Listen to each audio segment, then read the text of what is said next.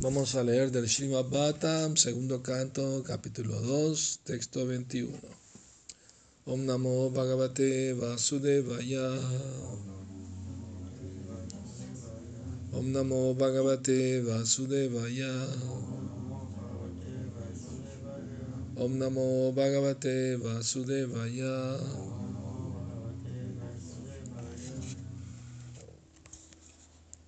नारायणं नमस्कृत्य नरं चैव नरोत्तमं देवीं सरस्वतीं व्यासं ततो जयमुदीरयत् नस्तप्रयेषवादेषु नित्यं भगवत्सेवय भगवति उत्तमश्लोके भक्तिर्भवति नास्तिकी तस्माद्ब्रुवोरन्तरम् उन्नयेत। निरुद्धा सप्तायतनो न पकेक्ष। स्थित्वा मुहूर्तार्धम् Akuntadrishtir Nirvidya Murdan Vishrijet Param Gataha. Después, el Bhakti Yogi debe empujar el aire hacia arriba y llevarlo entre las cejas, y luego, obstruyendo las siete salidas del aire vital, debe mantener su objetivo de ir de vuelta al hogar, de vuelta a Dios si él se halla totalmente libre de todo los deseo de disfrute material, debe llegar entonces hasta el agujero cerebral y abandonar sus relaciones materiales, habiéndose ido al Supremo. Significado. Aquí se recomienda el proceso de abandonar todas las relaciones materiales y regresar al hogar de vuelta a Dios, el Supremo. La condición que se requiere para ello es que uno esté totalmente libre del deseo de disfrute material. Existen diferentes grados de disfrute materiales en relación con la duración de la vida y la complacencia sensual. El plano más alto de disfrute sensual por el periodo de vida más largo que existe se menciona en el Bhagavad Gita 9.20. Todas esas cosas no son más que disfrutes materiales y uno debe estar plenamente convencido de que no se necesita un periodo de vida tan largo, ni siquiera en el planeta Brahmaloka. Se debe regresar al hogar de vuelta a Dios y no hay que sentirse atraído por ninguna cantidad de facilidades materiales. En el Bhagavad Gita 259 se dice que esa clase de desapego material se puede lograr cuando uno conoce lo que es la asociación de la vida. Param y. Uno no puede librarse de la atracción material a menos que tenga una comprensión completa acerca de la naturaleza de la vida espiritual. La propaganda que hacen cierta clase de impersonalistas que dicen que la vida espiritual está desprovista de todas las variedades es una propaganda peligrosa destinada a engañar a los seres vivientes para que se sientan cada vez más atraídos a los disfrutes materiales. Así pues, las personas que tienen muy escaso conocimiento no pueden formarse ningún concepto acerca del Param, el Supremo. Ellas tratan de aferrarse a las variedades de los disfrutes materiales, aunque se jacten de ser almas que han comprendido el Brahman a la perfección esa clase de personas poco inteligentes no pueden formarse ningún concepto acerca del param, como se mencionó en este verso, y por consiguiente no pueden alcanzar al Supremo. Los devotos tienen pleno conocimiento del mundo espiritual, de la personalidad de Dios y de su trascendental compañía en ilimitados planetas espirituales llamados Vaikunta locas. Aquí se menciona la palabra Akunta Drishti. Akunta y Vaikunta expresan el mismo significado, y solo aquel que tiene su objetivo fijo en ese mundo espiritual y en asociarse personalmente con la divinidad puede abandonar sus relaciones materiales incluso mientras vive en el mundo material. Este param y el param dam que se menciona en varias partes del Bhagavad Gita son exactamente lo mismo. Aquel que va al param dam no regresa al mundo material. esa libertad no se logra ni siquiera si se llega al loca más elevado del mundo material. El aire vital pasa a través de siete aberturas, a saber los dos ojos, las dos fosas nasales, los dos oídos y la boca. Por lo general, en el momento de la muerte de un hombre ordinario, dicho aire pasa a través de la boca. Pero tal como se mencionó anteriormente, el yogi que controla el aire vital a su manera, generalmente lo, lo libera perforando el agujero cerebral en la cabeza el yogi obstruye entonces todas las siete aberturas antedichas, de modo que el aire vital irrumpa naturalmente a través del agujero cerebral. Ese es el signo seguro de que un gran devoto ha dejado la relación con lo material. Timirandasya Gyananjana Salakaya Chakshuru Militam Yenatasma Shri Namaha Nací en la más oscura ignorancia y mi maestro espiritual, Shila Prabhupada, me abre los ojos con la antorcha del conocimiento. Ahí le ofrezco mis humildes, respetuosas reverencias. Bueno, entonces, eh, eh, como les dije anteriormente, muchas de las cosas que dicen las escrituras o que Prabhupada dice también son descriptivas. O sea, está describiendo algo, ¿no? No necesariamente es adaptable a esta era, o sea, no es mandatorio, es, es, una descripción de un método espiritual que se practicaba en otras épocas. ¿Me explico?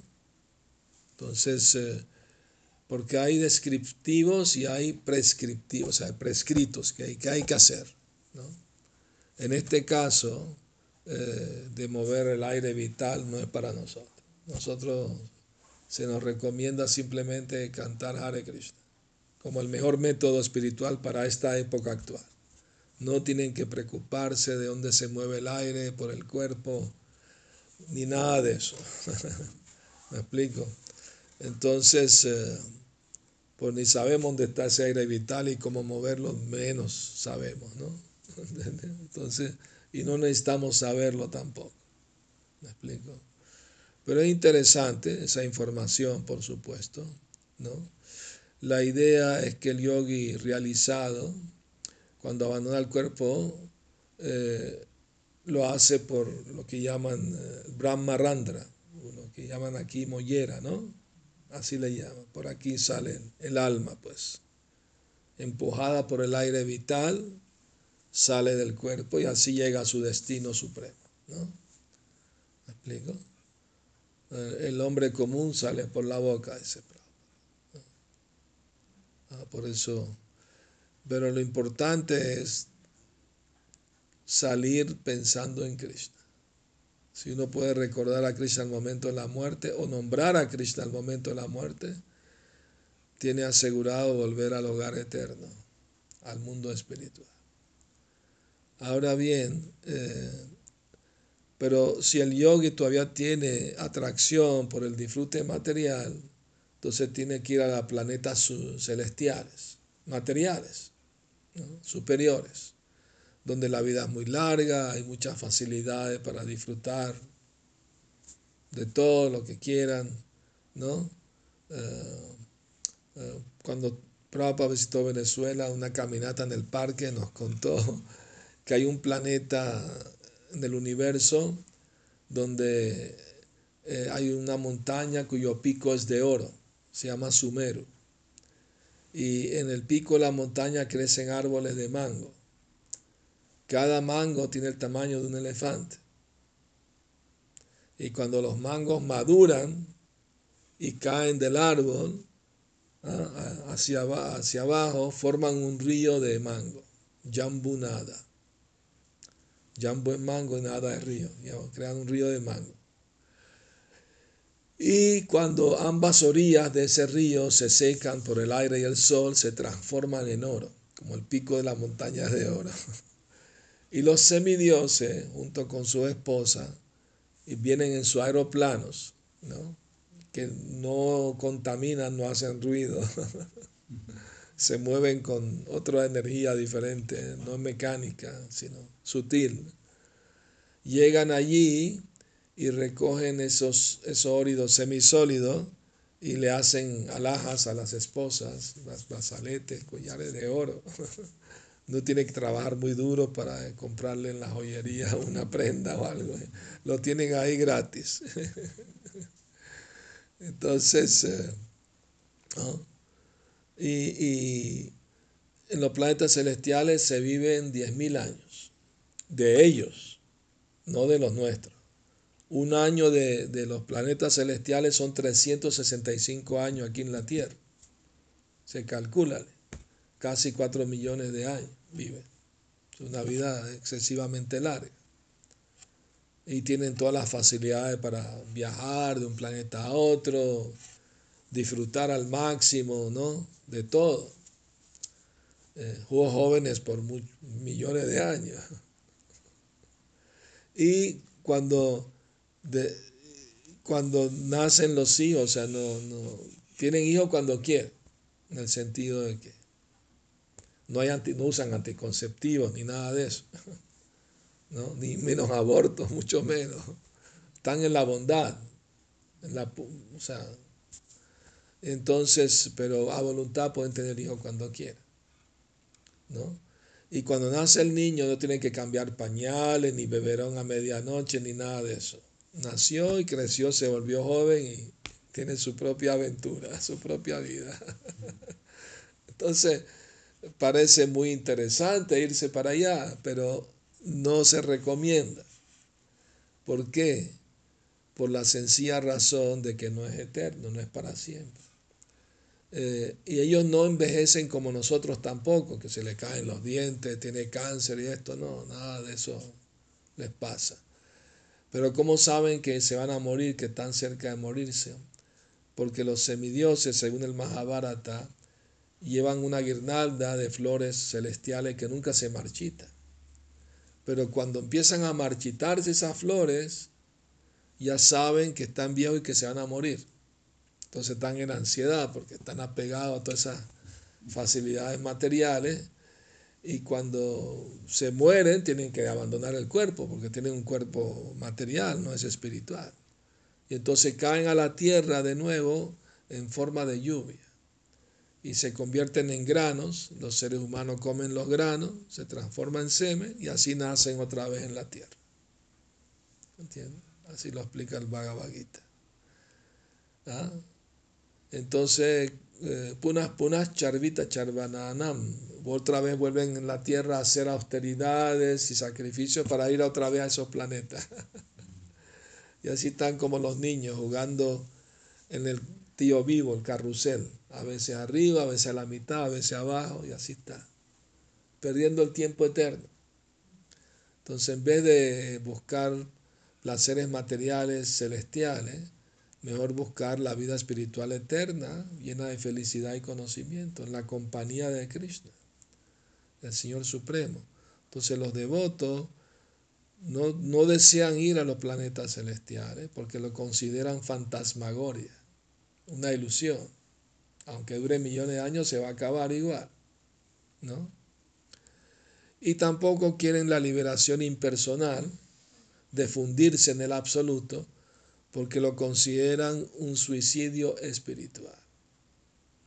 O sea, los impersonalistas son trascendentalistas, son espiritualistas, pero ellos no aceptan, no entienden la variedad espiritual.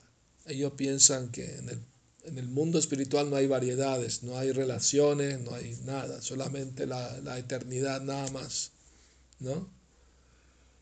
Entonces se privan a ellos mismos porque la variedad es la madre del disfrute, el dicho dice. Entonces al negar las variedades espirituales de relacionamientos y, ¿no? y un mundo lleno de variedad trascendental, donde las almas se relacionan con Dios personalmente, como sirvientes o como amigos o parientes o incluso amantes, se niegan ellos esa realidad porque piensan, el concepto de los impersonalistas es el siguiente. Ellos piensan que el mundo espiritual es una negación del mundo material. O sea, si aquí hay gente, hay relacionamiento, hay casa, hay río, hay montaña, allá no puede haber nada de eso. ¿Ah? Todo tiene que ser totalmente una luz divina donde uno entra y se quedó ahí en esa luz flotando toda la eternidad. Ya no sufre más nacimiento y muerte. Pero hay eternidad, pero no hay ah, bienaventuranza, no hay ananda, porque la felicidad es relacionarse con otros seres vivos, ¿no? ¿verdad? Entonces, eh, eh, y al negar la variedad espiritual, ellos no aceptan que Dios tiene una personalidad, una forma. Ellos piensan, cuando viene al mundo material toma forma, material en la bondad. Ese es su concepto errado. Pero cuando se va de aquí otra vez vuelve a ser una luz divina nada más. Esa es su idea errónea. Su idea es mundana, porque ellos piensan que si agarro un papel, lo, lo rompo en 100 pedazos, ya no existe el papel. Entonces así mismo ellos piensan que si el absoluto se expandió en muchos seres vivos, entonces ya él no es una persona. ¿Me explico? Todos somos Dios. Esa es su idea. Yo soy Dios, tú eres Dios, todo es Dios. ¿Ah? Pero Papa dice, no. Dios es todo, pero todo no es Dios. Dios es todo porque todo emana de Él, pero no todo es Dios. Todo es parte de Dios. Y la parte nunca se puede volver en el todo. La parte siempre es la parte. Y la perfección de la parte es acoplarse al todo a través del servicio amoroso. Entonces, los filósofos impersonalistas están descarriando a la gente porque al negar la variedad espiritual, ¿no? Están empujando a la gente a buscar la variedad del disfrute material, porque es pues lógico, si no hay variedad ya, pues, ¿no? No, no muy atractivo, pues, diga. En cambio, Krishna es supremamente atractivo. ¿Ah? Su bella forma, eh, sus, sus, cualidades, sus actividades, ¿no? ¿Ah?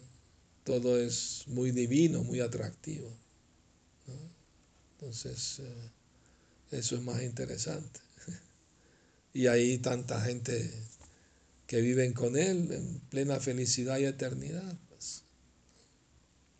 Entonces es un concepto personalista.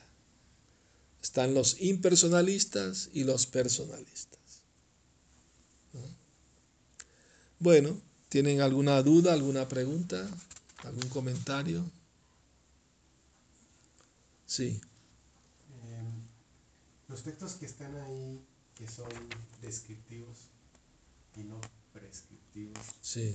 ¿Hay algún problema si uno indaga sobre ellos? No, puede indagar, es, es bueno tener información espiritual, obviamente. Está en los libros, todo está explicado aquí. O sea, en, en diferentes eras hay diferentes métodos para buscar la elevación espiritual. ¿no? Pero en esta era actual, que se llama Kali Yuga, el señor Chaitanya dijo, Harer Nama, Harer Nama, Harer Nama, Balam, Kalou, Naste, Banaste, Banaste, Bagatirañata. En esta era de riña, pleito, desacuerdo, no hay otro método mejor para elevarse espiritualmente que cantar los santos nombres de Dios. Y él está citando las escrituras, es un verso de las escrituras védicas. Entonces eso, sin duda alguna, nos da a entender que no tenemos que preocuparnos de practicar otros métodos, ¿no? como que se explica aquí. Meditación silenciosa y ese tipo de cosas. Yo me acuerdo, hacía hatha yoga antes de conocer la conciencia de Krishna y después de practicar los asanas, el profe decía que teníamos que practicar meditación ahora, relajarse. ¿no? Y nos acostábamos y mediten ahora cómo la sangre fluye de sus pies a su cabeza. Eso no es nada espiritual. ¿Me entiendes? La sangre es material. O a veces nos decía, el bombillo, enfoque su mente en el bombillo y ponga la mente en blanco. ¿Cuántos minutos puede poner la mente en blanco? Al rato ya está pensando, ya está aburrido, me quiero ir de aquí. ¿Entiende? A verme con los amigos, hacer algo. Entonces ese tipo de, de especulación sin guía eh, de un maestro genuino que conoce la verdad, ¿no? Tal cual. Entonces simplemente la gente pierde el tiempo en, en pseudo prácticas espirituales. ¿no? ¿Explico? Y el, el, el camino octuple, que, Sí, que también está ahí, Sí. eh, sirve de ayuda también para, para cantar los santos nombres en una mejor calidad. no. Lo único que se necesita para cantar mejor calidad el santo nombre es simplemente la sinceridad, el deseo de hacerlo, para complacer a Krishna. ¿Me explico? El método de Astanga Yoga es mecánico, para controlar los sentidos, pero es mecánico. El proceso del Bhakti Yoga es para despertar sentimientos espirituales, de, de afecto, de, de, de cariño por Dios. Todo eso está por encima del Astanga. El Bhakti Yoga es otra categoría, ¿no? donde el alma va experimentando sentimiento de, de afecto, de, de apego hacia, Dios, hacia Krishna. Y el santo nombre, si se canta bien, con sinceridad, con, con sentimiento de desamparo, uno va a experimentar lo más elevado a su debido tiempo. No va a ocurrir de la noche a la mañana. Toma tiempo limpiar el corazón para que tenga experiencias, ¿no? Espirituales, digamos. ¿no? El corazón se derrita por Krishna. Cuando apenas uno pronuncia su nombre, ¿entiende? Uno siente una atracción inmediata.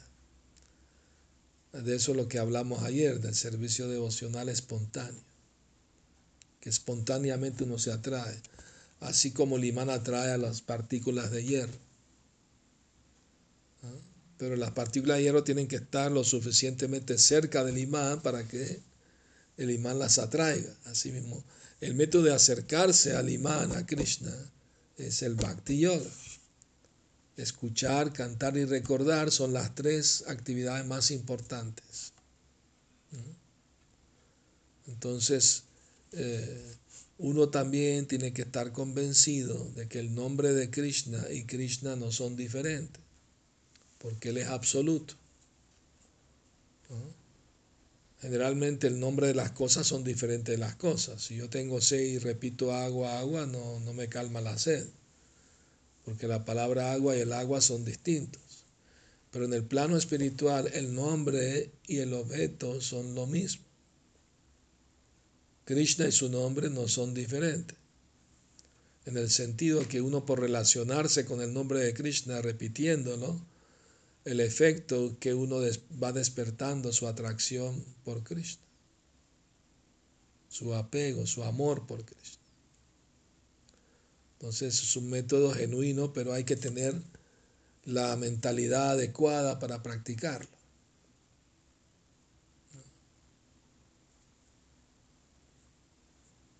¿Está bien? bueno, ¿alguna otra pregunta, comentarios? Ese método empieza por celibato absoluto. El método de los yogis. Ajá, entonces ya desde ahí ya estamos. De ahí todos los griatas están excluidos. en cambio, el Bhakti Yoga permite, o sea, los pueden practicar los casados también. Claro, entonces hay, hay que irse de, la, de renunciar a la familia. Está todo, sí. Por ejemplo, Sankaracharya solamente aceptaba discípulos que renunciaban a, a la familia, a todo, y como sañase. Y, y es muy austero porque implica negar las emociones, o sea, Claro. es es negar la individualidad. Pues, por ese lado, eh, no, Es muy seco, es muy seco. es muy seco el proceso. En cambio, el Bhakti hay, hay dulzura, hay, hay como sabor, hay gusto, hay, ¿no? Eh. para la salud,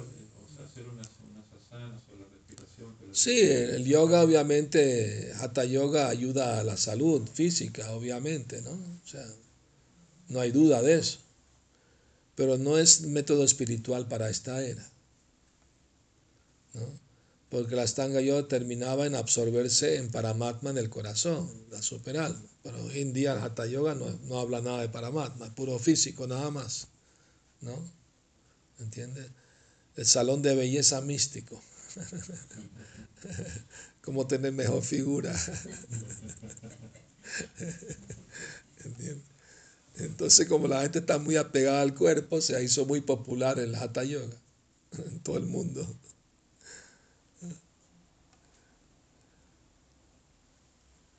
Muy bien. Muchas gracias por escuchar. Shila Prabhupada jai. Gaur Premanandi.